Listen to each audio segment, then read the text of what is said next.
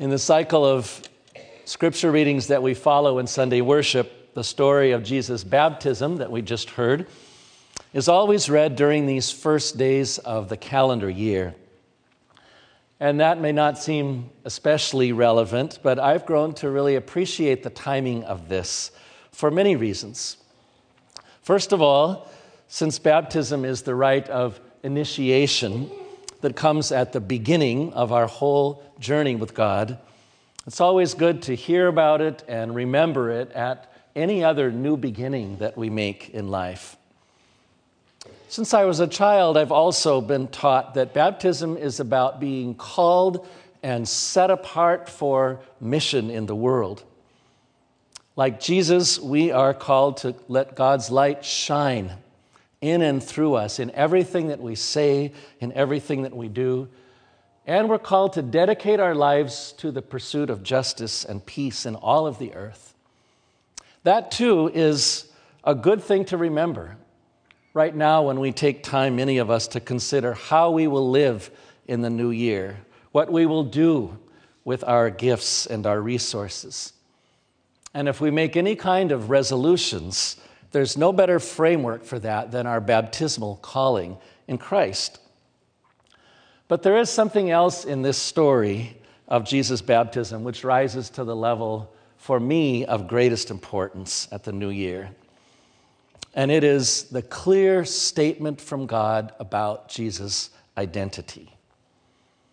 And I say this because I hear it, hear it as a statement about your identity and my identity also as sons and daughters of God. When the heavens were torn open, God said, You are my son, the beloved. In you I am well pleased. As we begin a new year, I can't think of anything more important to us than the promise that we too, every single one of us, is God's beloved child. As you well know, we get caught up sometimes in a lot of self examination, maybe even healthy self examination at the beginning of a new year. But also, it's something that results very often, maybe most often, in an image of ourselves that is less than adequate. We're always aware of what we need to do to improve as we go forward. And I think the marketers understand that better than any of us. Just count the number of advertisements you have seen or heard or read in the past few weeks for products that will help you meet your goals of being slimmer, stronger, better looking, more equipped, happier overall. And I'm not saying that all of that is vanity and that we shouldn't be committed to goals that really do impact our health and our well being in positive ways. But I am just aware of how much you and I let these things shape our understanding of who we are, our own self identity, how much we are worth to others as human beings. And the same is true when we start judging how successful we have been by the world standards, or how our gifts and our abilities stack up against others.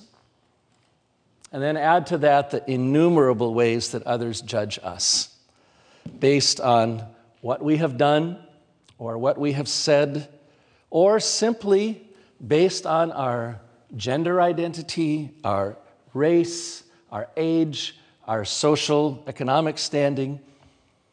And I don't need to convince any of you that we are in need of something that rises above all of that.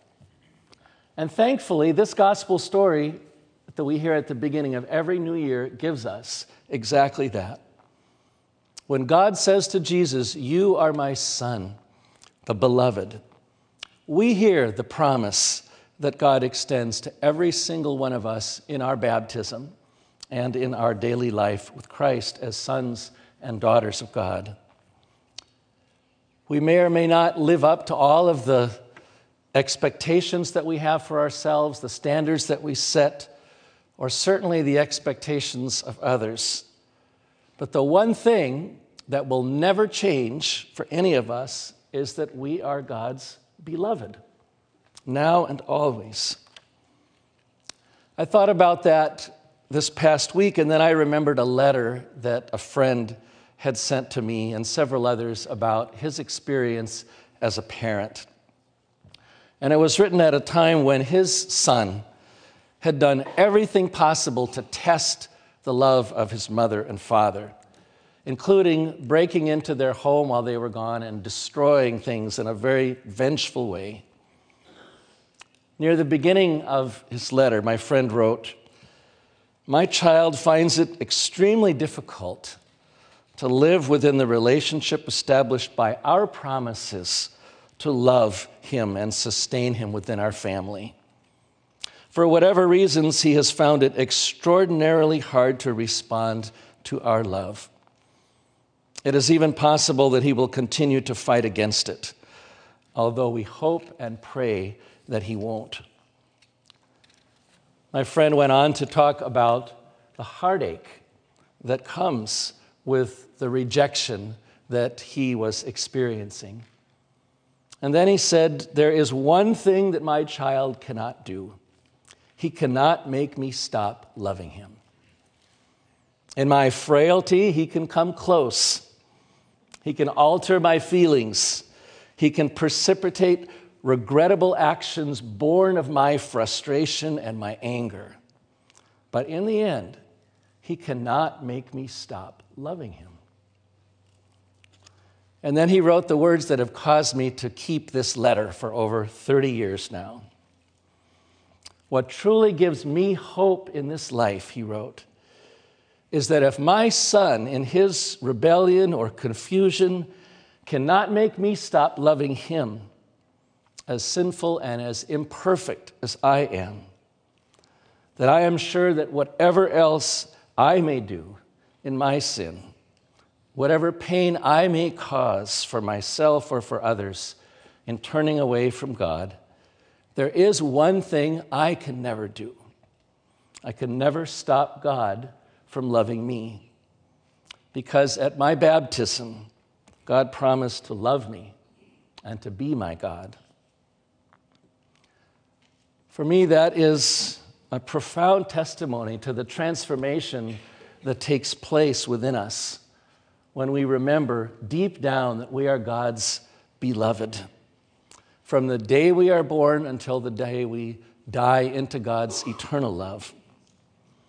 I respect my friend for naming his own frailty and imperfection as a human being, but most of all, I am grateful for the truth that you and I need to hear that he spoke so clearly in that letter the truth of our belovedness, that we need to hear at the start of every new year, but also at the start of every new day in our life. And when we see ourselves in that light, when we see ourselves as God's beloved, then I think it is always the case that we are more likely to see other people also in this gracious light. That may not seem very radical when it comes to the people who are dear to us in our family or in our circles of friends. But when we look at the people with whom we have the greatest struggles in life and see them first and foremost as God's beloved children, it changes the whole way that we relate to them. We can still be angry we can still be frustrated, as my friend says, but we can't exclude them from that beloved community that we belong to by the grace and the mercy of God. That notion of a beloved community was one that was, I think, one of the most powerful forces in Martin Luther King Jr.'s life and ministry. He first heard that phrase, beloved community, when he was a graduate student at Boston University in their School of Theology in the early 1950s. And from then on, that vision is what permeated his thinking. And he spoke about it and preached about it and wrote about it on countless occasions, including one speech where he said, The end is reconciliation The end is the creation of a beloved community. It is this type of spirit and this type of love that can transform opponents into friends, King continued. It is this type of understanding, goodwill, that will transform the deep gloom of the old age into the exuberant gladness of the new age. It is this love, King says, which will bring apart, bring about miracles in the hearts of people.